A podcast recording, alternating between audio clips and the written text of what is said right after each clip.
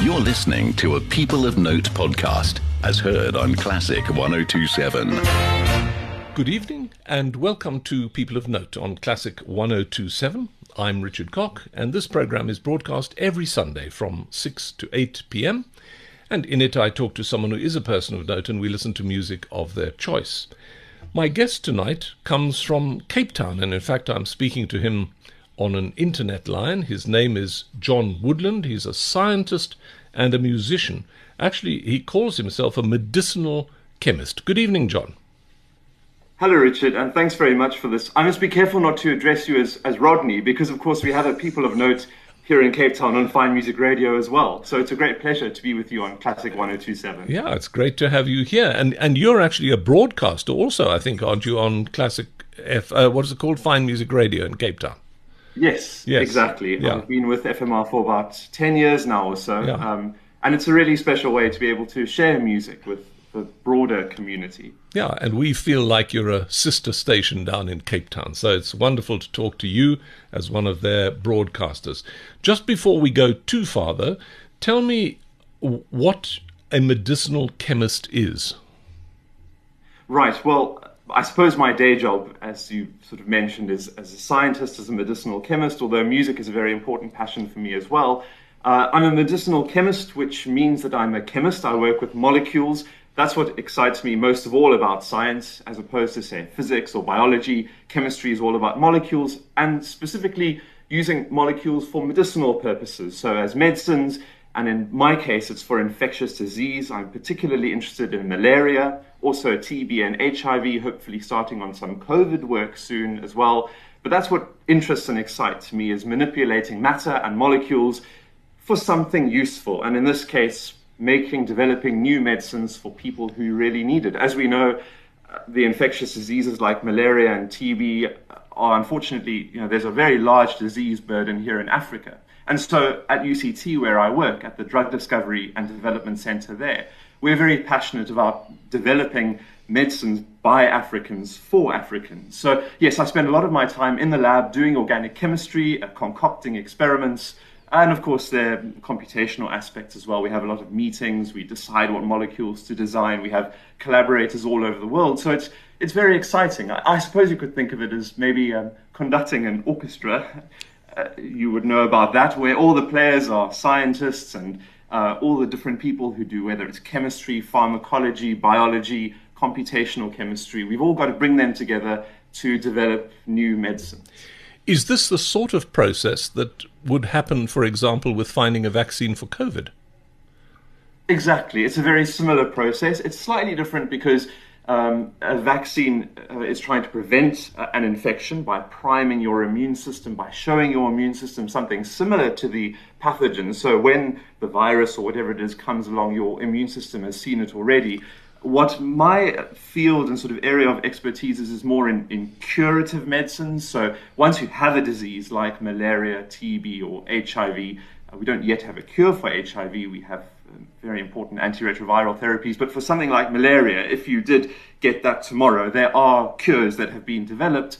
But of course, with resistance to uh, drugs, side effects, cost, we're always trying to develop better, safer, more efficacious drugs. So it's a bit of an arm race with the, the parasite, and, and we're seeing it now with the COVID vaccine. There are all these new variants, and we hope that the vaccines that are being produced will last and will confer immunity, continue to provide immunity, even when new mutations of the virus arise. So it's a never ending sort of, we're trying to work ourselves out of a job, I guess, but unfortunately, the, the bugs and nature are very smart. They tend to develop very clever ways of getting around our vaccines and our medicines. And I think that's a fascinating sort of thing is that we no sooner have we found a vaccine against something than than nature and and the and the uh, things that cause these diseases find some way around them. I think that's extraordinary.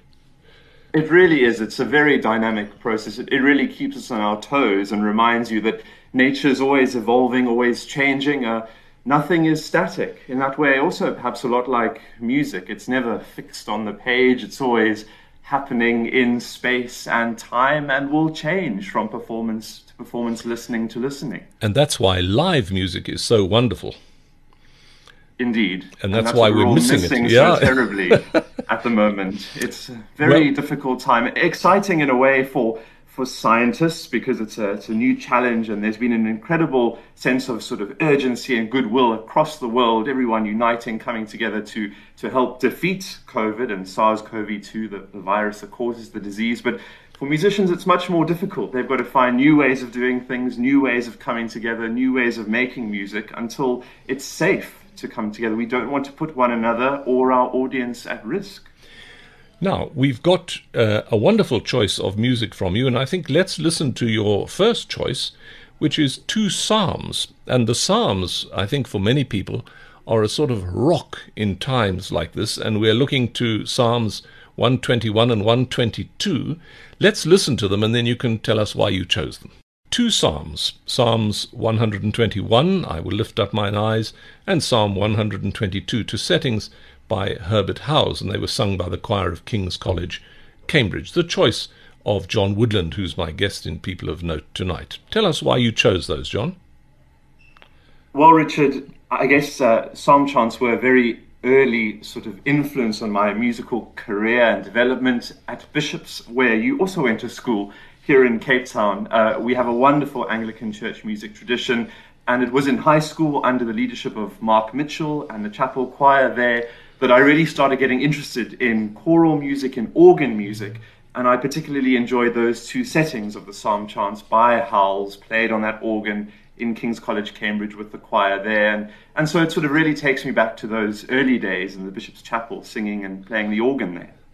Is there music in your family? How, how did you come to be uh, involved in music and obviously uh, an accomplished musician apart from being a scientist? Thank you, Richard. Uh, uh that's a good question. I, am never quite sure how to answer it because it's not immediately clear where the music influences in my family are. My aunt also trains choirs. She's in California. Uh, she's the only immediate sort of musical connection, but we don't have all that much contact. My parents, though, have always appreciated music, live music, always had classical music recordings uh, playing at home. And I started learning the piano um, as a youngster, I think six or seven years old, and they always encouraged my musical development and interest. So I'm very grateful to them. They provided the opportunities. But I suppose my main musical influences really came from school, from bishops, friends, colleagues there, and also from the very vibrant music culture in Cape Town and FMR as well. Yeah, and how long? You said 10 years you've been working at FMR. Do you present a particular program there? It's fairly um, flexible. I've had to sort of scale back on my FMR commitments, but I do try to do at least one or two Tuesday evenings a month. That's the chamber music program called Collage. But then, and occasionally, sort of other ad hoc programs if presenters are needed. But what I've most enjoyed is presenting the live uh, symphony concerts from the City Hall, which FMR has been doing over the past few years with Cape Town Philharmonic Orchestra. Rodney Trudgeon, Rodney's been an amazing mentor at FMR. Very grateful to him for that really sort of took me under his wing, and we together have been presenting over the last few years um, the pre-concert talks, and then normally the live broadcasts uh, when we still had that connection from uh, the City Hall to Artscape, where FMR is. Uh, and that was really quite thrilling. that really keeps you on your toes because you don't know what's going to happen, how long something's going to take. And so you need to be pretty spontaneous, but yeah. very exciting to be sharing live music as it's happening. And one of the pieces you probably would have heard there is your next choice, the Piano Concerto Number no. 2 by Shostakovich. This is Leonard Bernstein performing with the New York Philharmonic. He's both soloist and conductor. That was Leonard Bernstein appearing as soloist and conductor with the New York Philharmonic, playing the first movement of the Piano Concerto Number no. 2 by Shostakovich. Do you have a preference for types of music? Uh, I mean, contemporary music. I notice on your your latest CD, which we'll come to in due course, uh, of Barrels and Blossoms, there's quite a lot of contemporary music. Yeah, Richard, there's just so much glorious music out there, and almost a problem is realizing one doesn't have time to listen to and explore it all.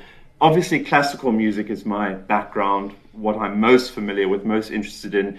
And within classical music, I mean, we've just heard Shostakovich, but those 20th century Russian composers, well, I guess starting with Tchaikovsky, but then uh, Shostakovich, Prokofiev, uh, for example. I mean, orchestral music is, is so exciting. Um, then there's uh, smaller chamber music, instrumental music. I'm an organist as well uh, and play the piano, so that music's always been important for me. Choral music, of course, is is so important as well. And then, of course, there's jazz and contemporary music and rock and um, all sorts of other traditions that also interest and excite me. But I suppose my two main interests probably are early music, not that I know too much about that, but very beguiled by the sound world of early music, especially early vocal music, and then contemporary music as well. And that's been a big focus of Vox the last few years, is combining both those uh, periods in music. One doesn't hear all that much in, in choral music, at least in Cape Town, uh, and contemporary composers then like um, Philip Glass, John Tavener, Eric Whitacre. We've sung a lot of their music, and it seems to resonate with both the singers and the and our audience. It certainly does, and I see your next choice is by Eric Whitacre, Lux Aurumque. Yes, exactly. Uh, hearing Eric Whitacre's music some years ago um, opened up a whole new choral sound world to me, and I, I, know he was flavor of the month for, for many years, and maybe people got a bit tired of him now, but it really drew a lot of people, especially a lot of young people, to choral and classical music. And I still get goosebumps when I listen to a lot of his very uh, sensitive and interesting settings. And so this is Lux Aurumque, Light and Gold. Yes, one of the first Eric Whitacre pieces I heard that sort of started this great interest in music. And it's by, in choral music, by contemporary composers. And it's sung by Polyphony, a UK based group, and Stephen Layton, their conductor, who's one of my great um, sort of role models in choral conducting. That was Lux Aurumque, Light and Gold by Eric Whitacre, performed by Polyphony, a British choir under the direction of Stephen Clayton. The uh, sorry, Stephen Layton, the choice of John Woodland, who's my guest in People of Note. John, you also mentioned that in passing uh, that you were an organist, and I see uh, on your CV I saw that you were the holder of the Claude Brown Scholarship.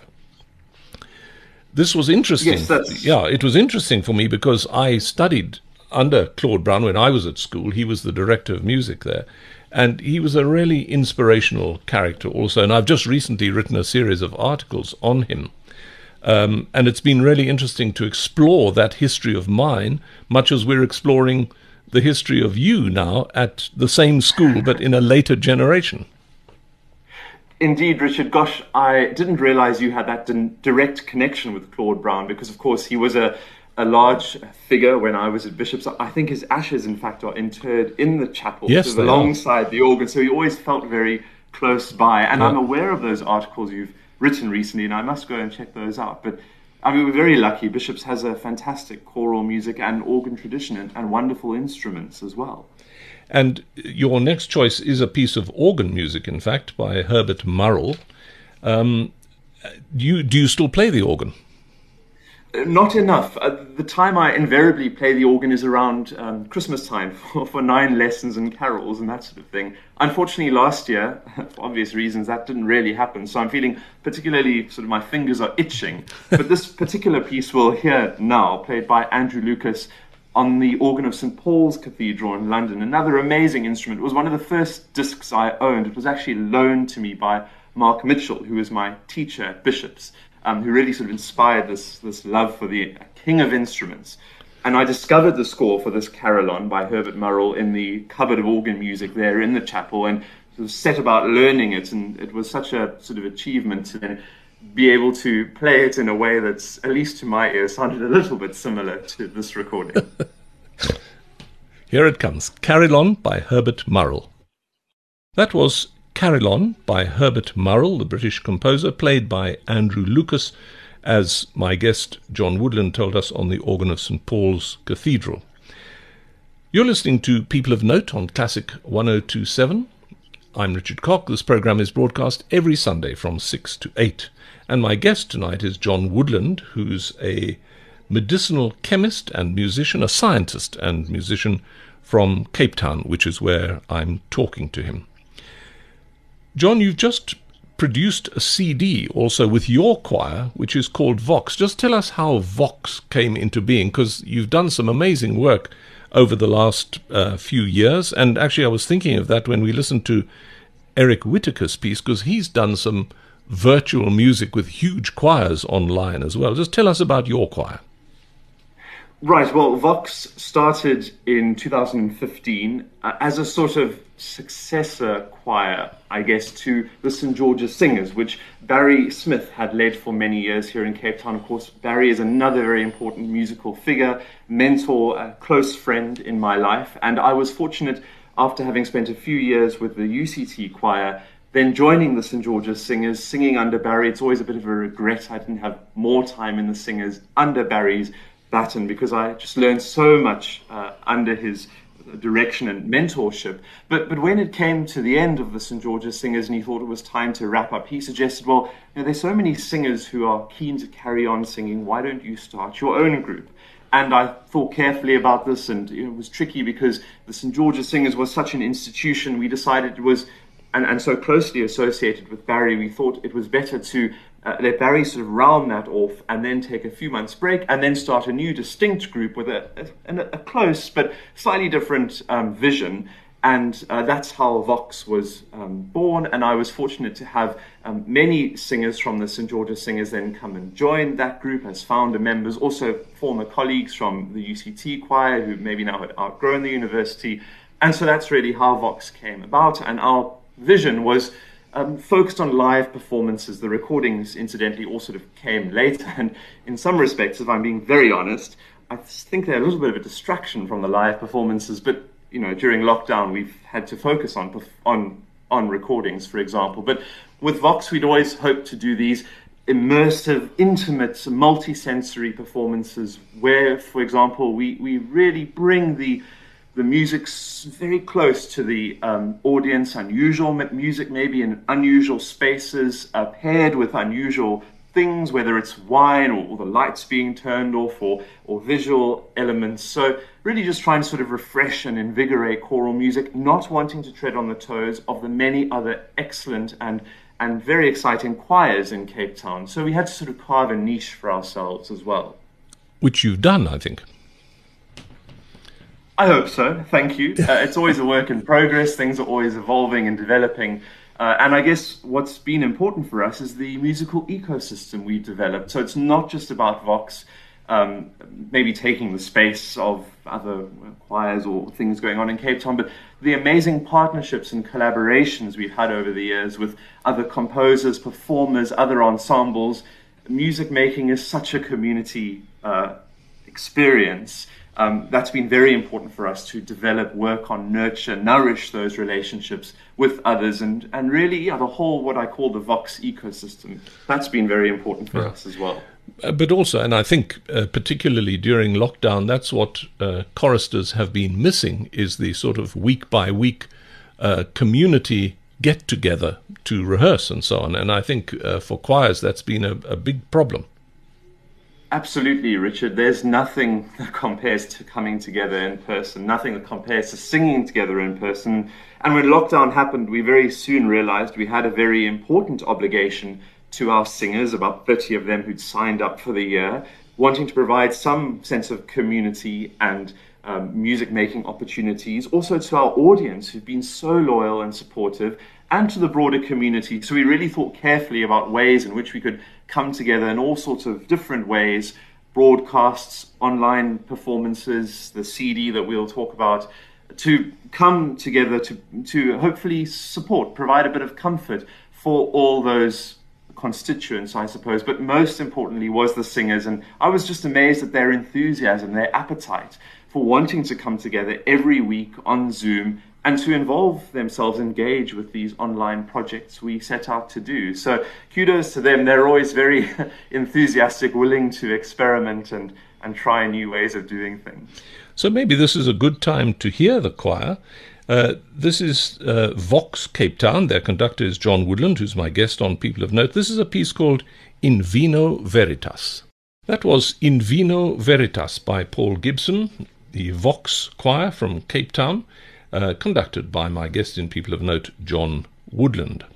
That was part of a program to do with wine. It was paired with wine, I think, wasn't it?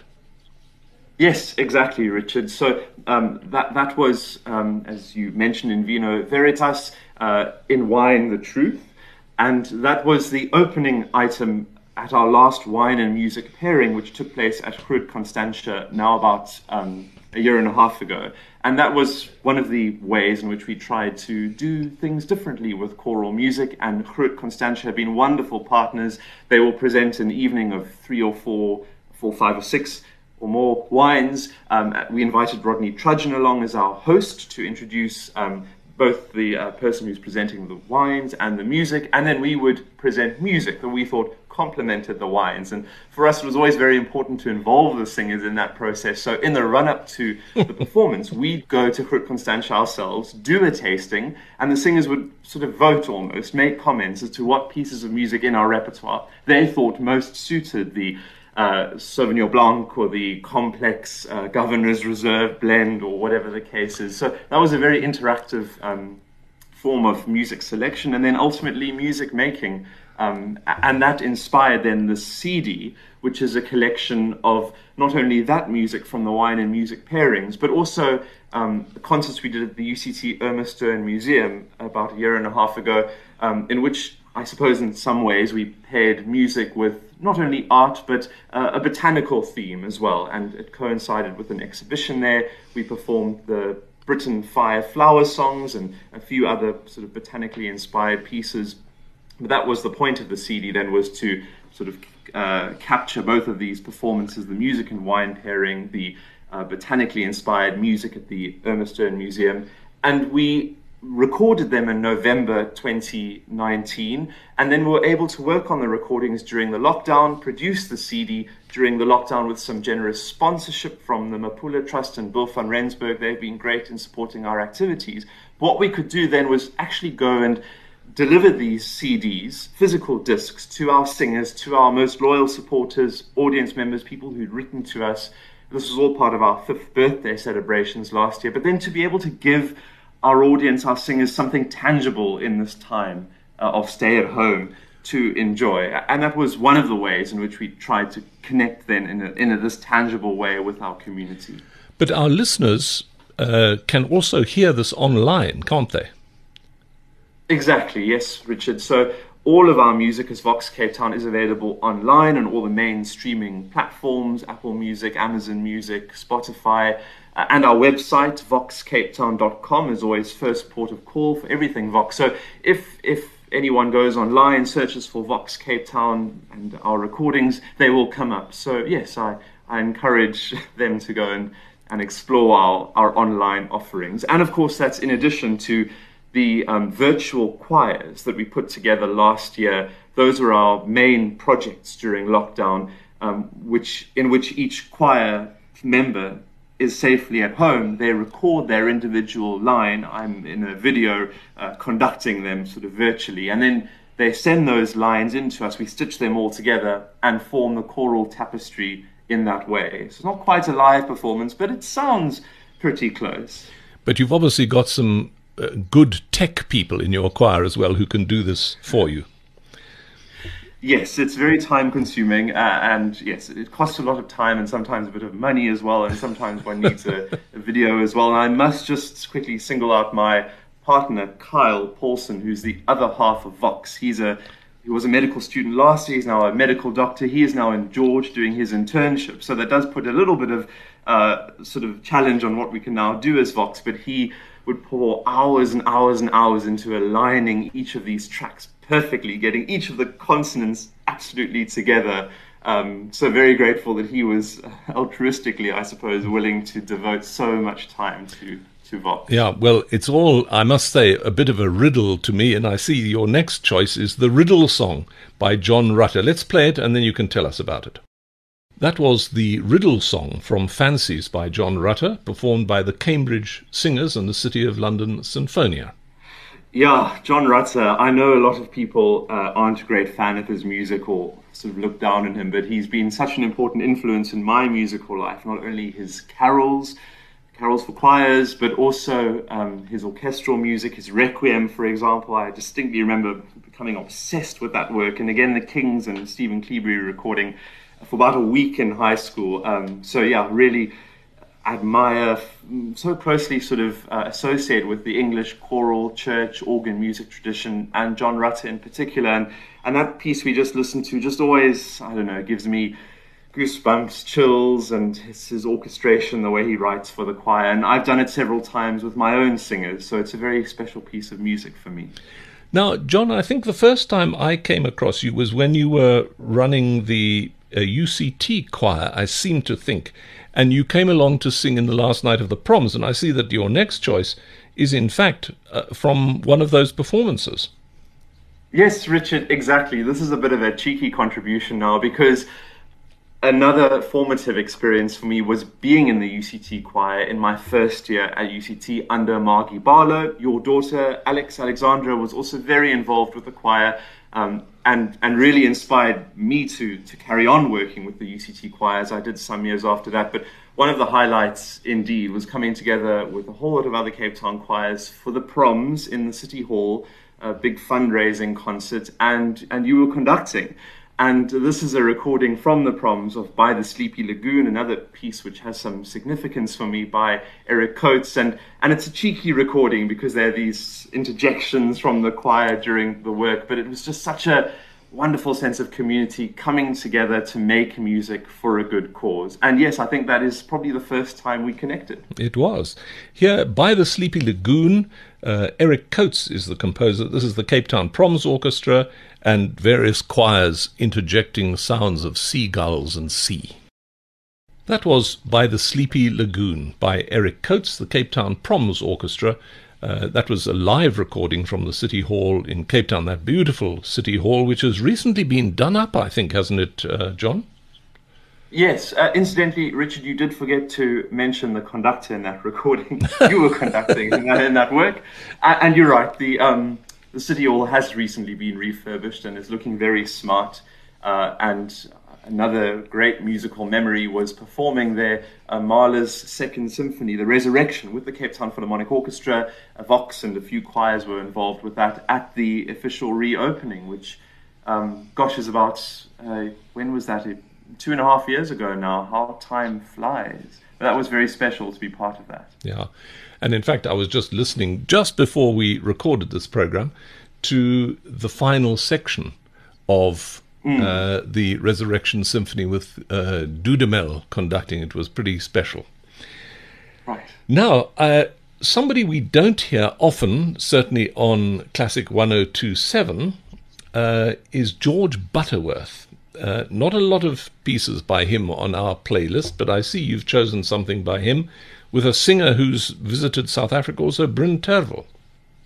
Yes, exactly. I mean, one of the reasons we don't hear Butterworth all that much, sadly, is because he died at the age of only about 31, I think, in the First World War. So he didn't have all that much time to write music. But what he did write is very moving. And this is um, from a Shropshire lad, Is My Team Ploughing, by Bryn Terfel, as you say. And what's remarkable in this recording or this piece, it's a dialogue between a man and a ghost, a friend of his who's died.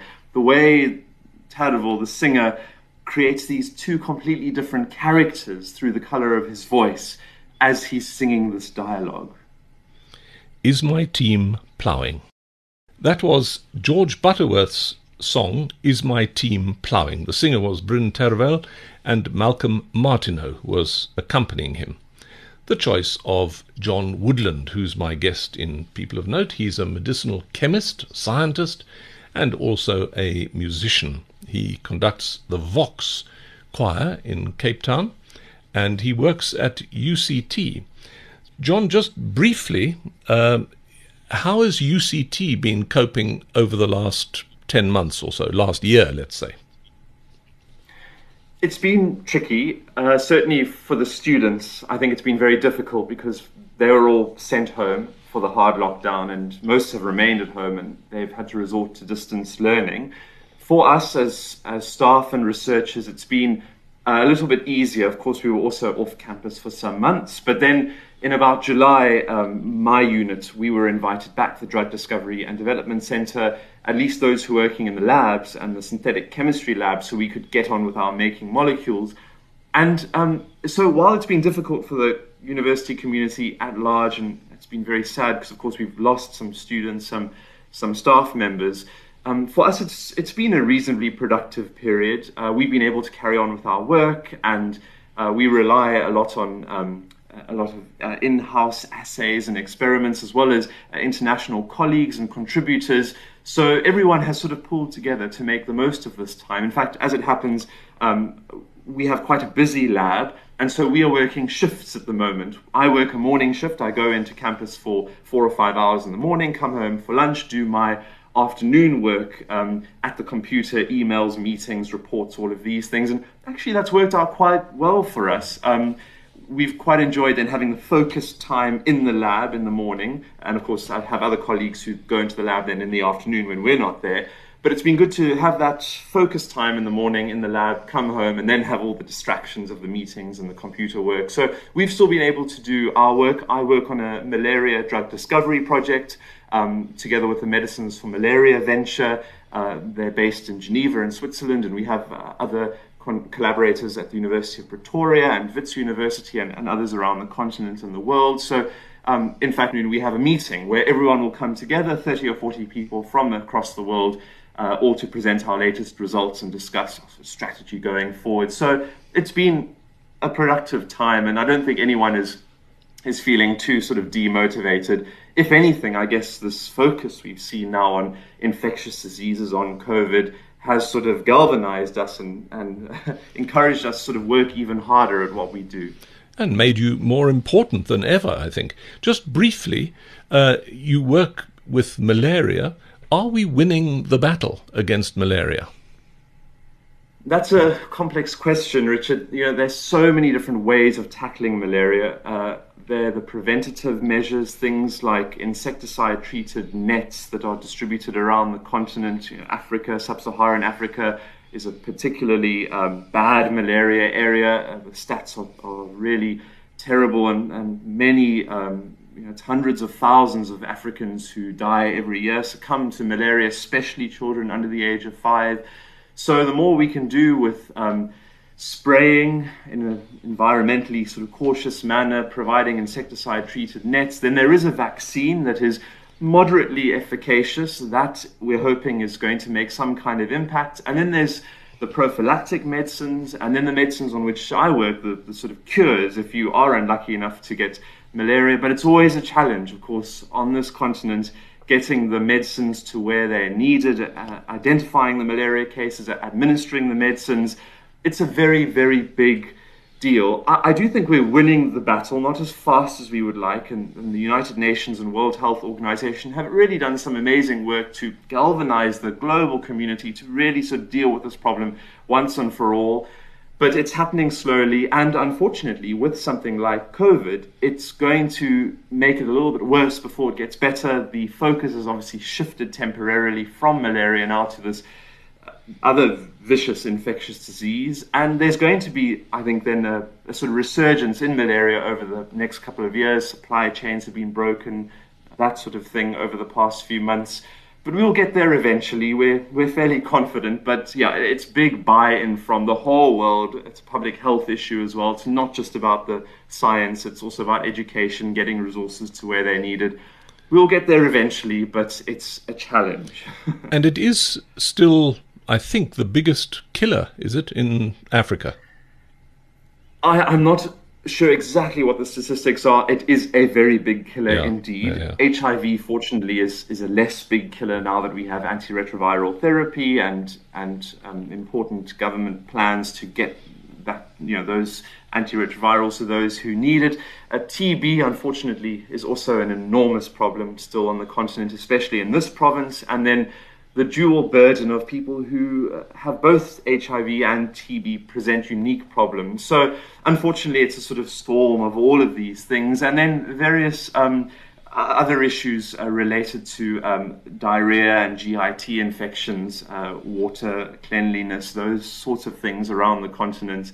Uh, and other more insidious diseases and non communicable diseases like um, obesity and diabetes are also a problem. So, yes, malaria is certainly up there at the top of the list, but there are other very important and damaging diseases as well. So it really needs, yeah, many pronged approach yeah. from many different angles. And unfortunately, as you sort of deal with one problem, often another will rear its head.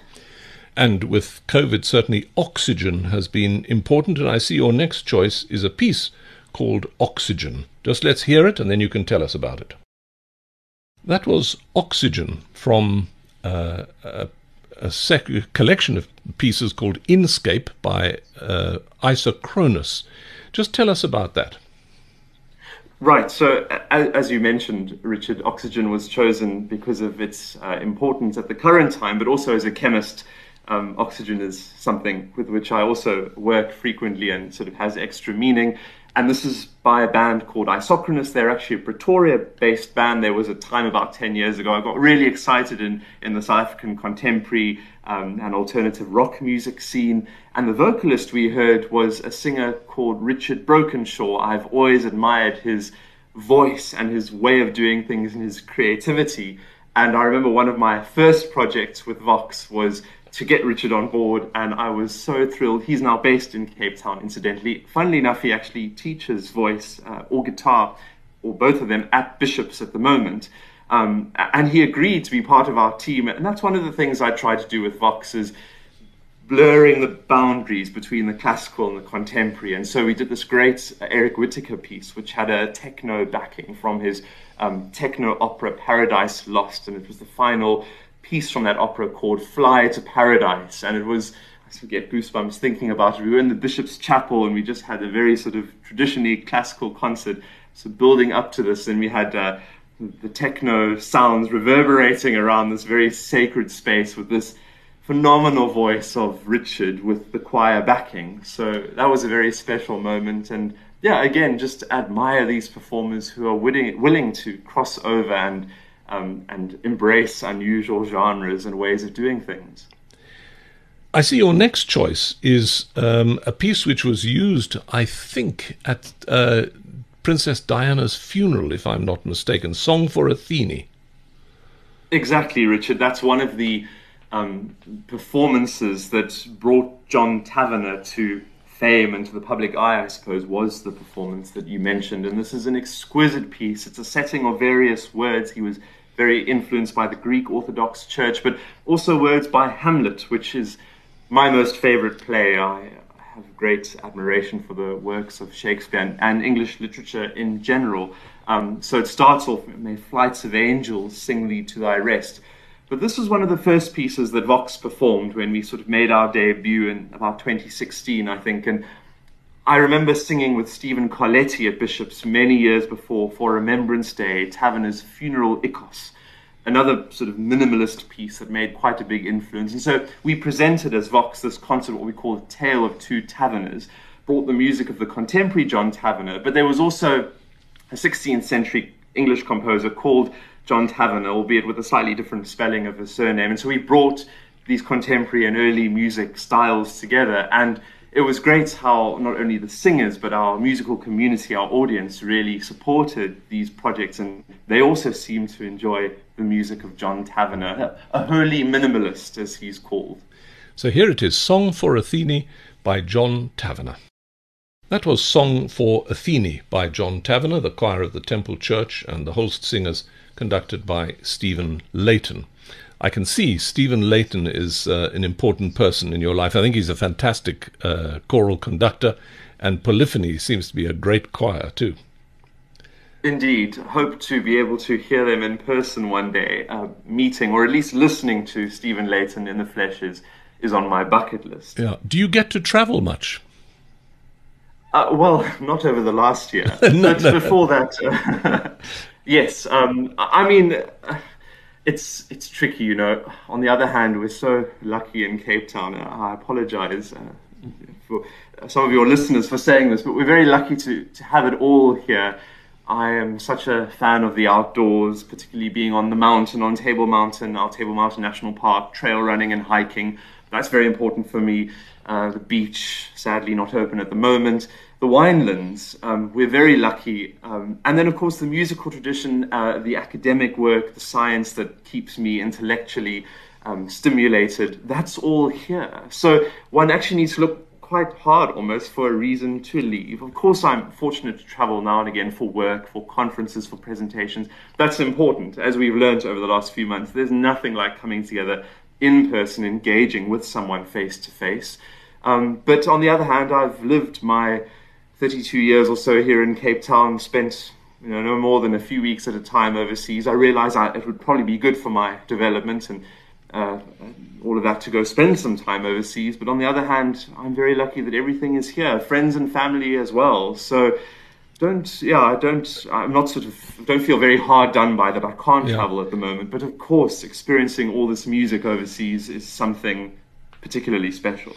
Well, it's wonderful to hear someone who's obviously happily doing what they're doing in Cape Town. And I, you don't have to apologize to our listeners. I think we all, well, I can't say speak for everyone, but I certainly really enjoy coming to Cape Town when I can. And I spent my formative years there, and it was a very special place from that point of view.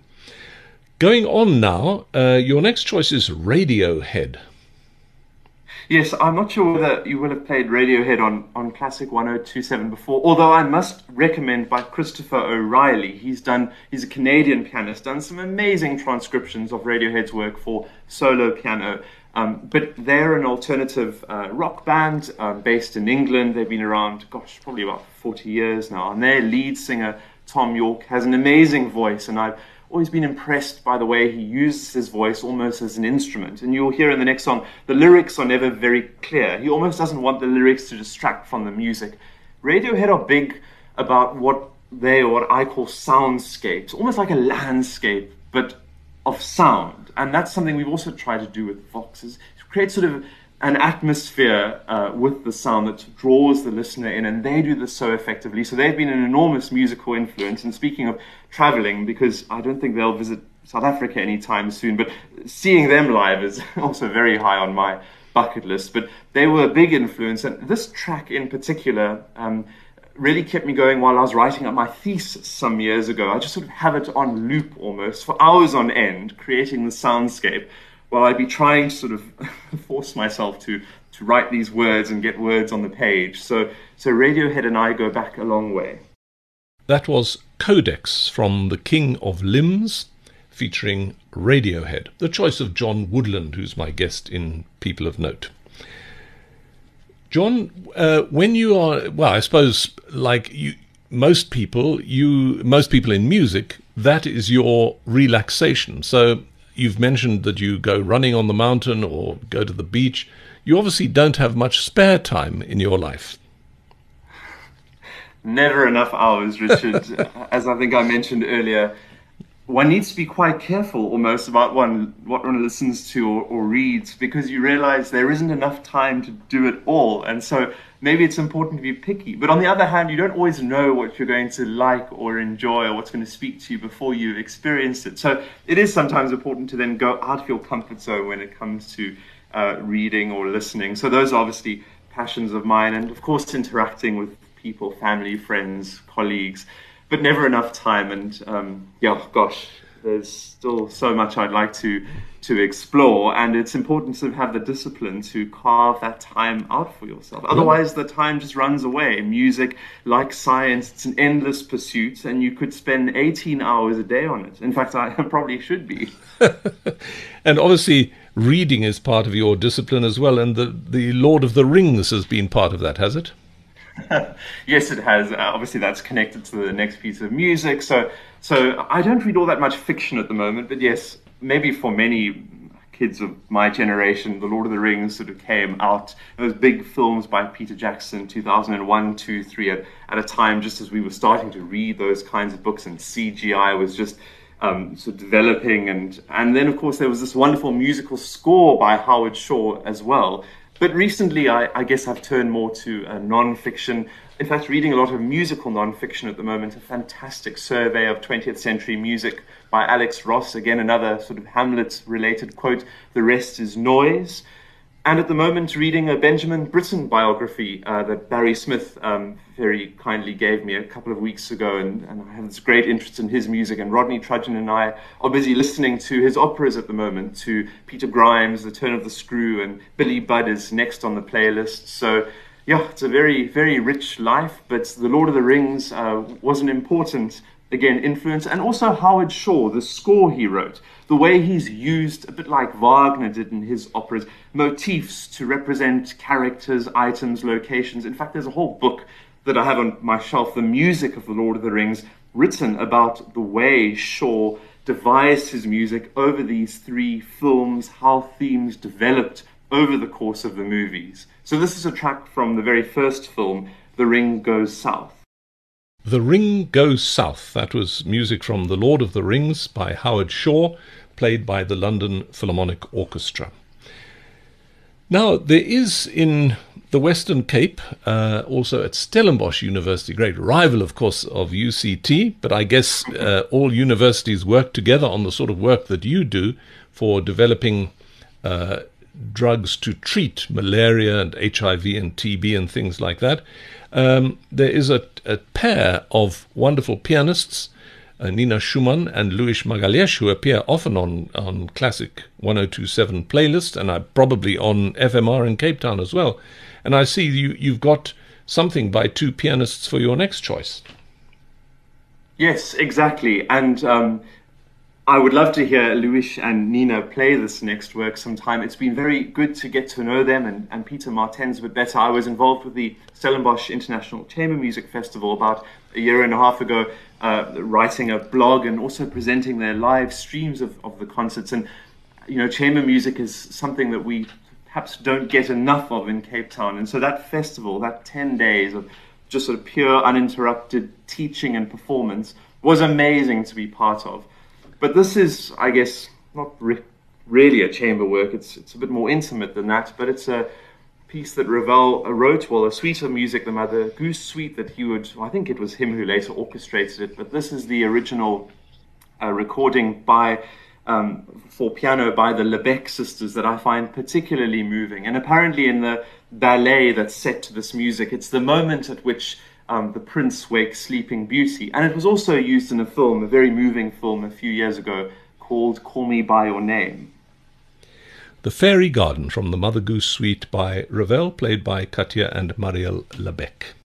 That was The Fairy Garden from the Mother Goose Suite by that most urbane and classy of composers Maurice Ravel, played by two pianists, Katia and Marielle Labèque the choice of John Woodland, who's my guest in People of Note. And sadly, John, we're coming towards the end of the program now, and it's been wonderful to spend this couple of hours with you discovering about your work at UCT to do with malaria and TB and HIV AIDS, and also about your work with Vox. And I just want to remind people, or you can remind them, where they can go on the internet to find uh, recordings of Vox. Just tell us those websites. Right. Well, I think the first port of call for everything Vox is our website. That's voxcapetown.com. And that has a complete list of all our performances and some photos and other bits and pieces, but then also links to our recordings, um, which are also available on all uh, streaming platforms, music stores, as well as YouTube. So if you just search for Vox Cape Town, all the bits and pieces come up, not only our live recordings and studio recordings we've done, but also the ways in which we attempted to bring comfort and community to people last year uh, during the lockdown, these so called virtual performances and online projects, and some radio broadcasts that we've produced as well. But Richard, thank you so much for this chat. I know when you come to Cape Town, you always have a hectically busy schedule. So I think this is the, the most time we've ever spent together talking. I'm it is indeed. it is, and I just, uh, for our listeners' sake, I see Mataba Taba, who helps me put these programs together. He's chuckling away here too, because he knows that when I go away, it's usually a very packed schedule. But I have to say, John, that over the last 10 months, it's been a wonderful sort of forced holiday for me uh, here in Joburg because I haven't been away very much at all. Uh, in fact, only once I drove down to Cape Town because I didn't much fancy flying in an aeroplane with 300 people. So uh, I drove down very quietly and calmly, and it was really lovely. It's been an amazing 10 months, and I've discovered a lot of music. And like you, I've been listening to operas by Benjamin Britten because I fancy him as a composer and also as, as an interesting person. And there are lots of good books about him. So it's been a great time of exploration and discovery for me too. Now, I'm so glad to hear that. Uh, yeah, just because it's very easy to um, I guess, feel, and it is a very difficult time for everybody. But you're right. Uh, depending on one's attitude, you can find the bright side to it and and make the most of it. So I'm very glad to hear that it's also been recharging in, in some respects for you as well. Yeah, and one of the things I've done, uh, and and I will talk to you about this again, is to go through my whole library. And funnily enough, one of the features of my library is uh, a huge collection of choral music, which combines early with contemporary, which suits your choir very well. So we must talk about Excellent. this because I've got a vast collection of choral music which covers both those areas. So we will talk about this in due course. But I look forward to that. Tell us about your final choice, which is Moon River by Jacob Collier. Oh man, this is just such a it's a euphoric piece. It's a dazzling celebration of the human voice. So I am very interested in the music of Jacob Collier. I think he's only 26 years old. He's based um, in the UK, and he won the Grammy Award for Best Instrumental Arrangement for this piece, this arrangement of Moon River we're going to hear shortly. But um, it's it's just marvelous. The harmonies, the exuberance of the sound. I find it very inspiring. He's a multi instrumentalist. I maybe would describe him as the Mozart of our times. And in fact, he was meant to visit uh, Cape Town last year for the Cape Town International Jazz Festival, that sadly was postponed because of COVID. So, hoping I'll have another opportunity to, to see him in real life. So, here it is Moon River by Jacob Collier. That was Moon River by Jacob Collier. And that's the final choice of John Woodland, who's been my guest in People of Note. John, I just want to say thank you very much to you for taking time out from your busy schedule to come on the program. And we're all, not we're all, I can't say, I can't speak for all our listeners, but I'm jealous of your time in Cape Town because I always look forward to coming down there. And when I next come down, we must certainly get together. But thank you for, for doing this program and good luck for all the work you're doing both at UCT in your uh, um, investigations into drugs to help people cope with malaria and TB and HIV and AIDS, and of course with your wonderful choir Vox. Thank you very much. Thank you so much, Richard. All the best. Great pleasure. And to all our listeners at home, thanks for listening tonight. And I'll be back during the week with full works. That's every weekday evening from 7 to 10, except on a Friday when it's 6 to 9. But to all of you, we hope you have a great evening and a great week ahead.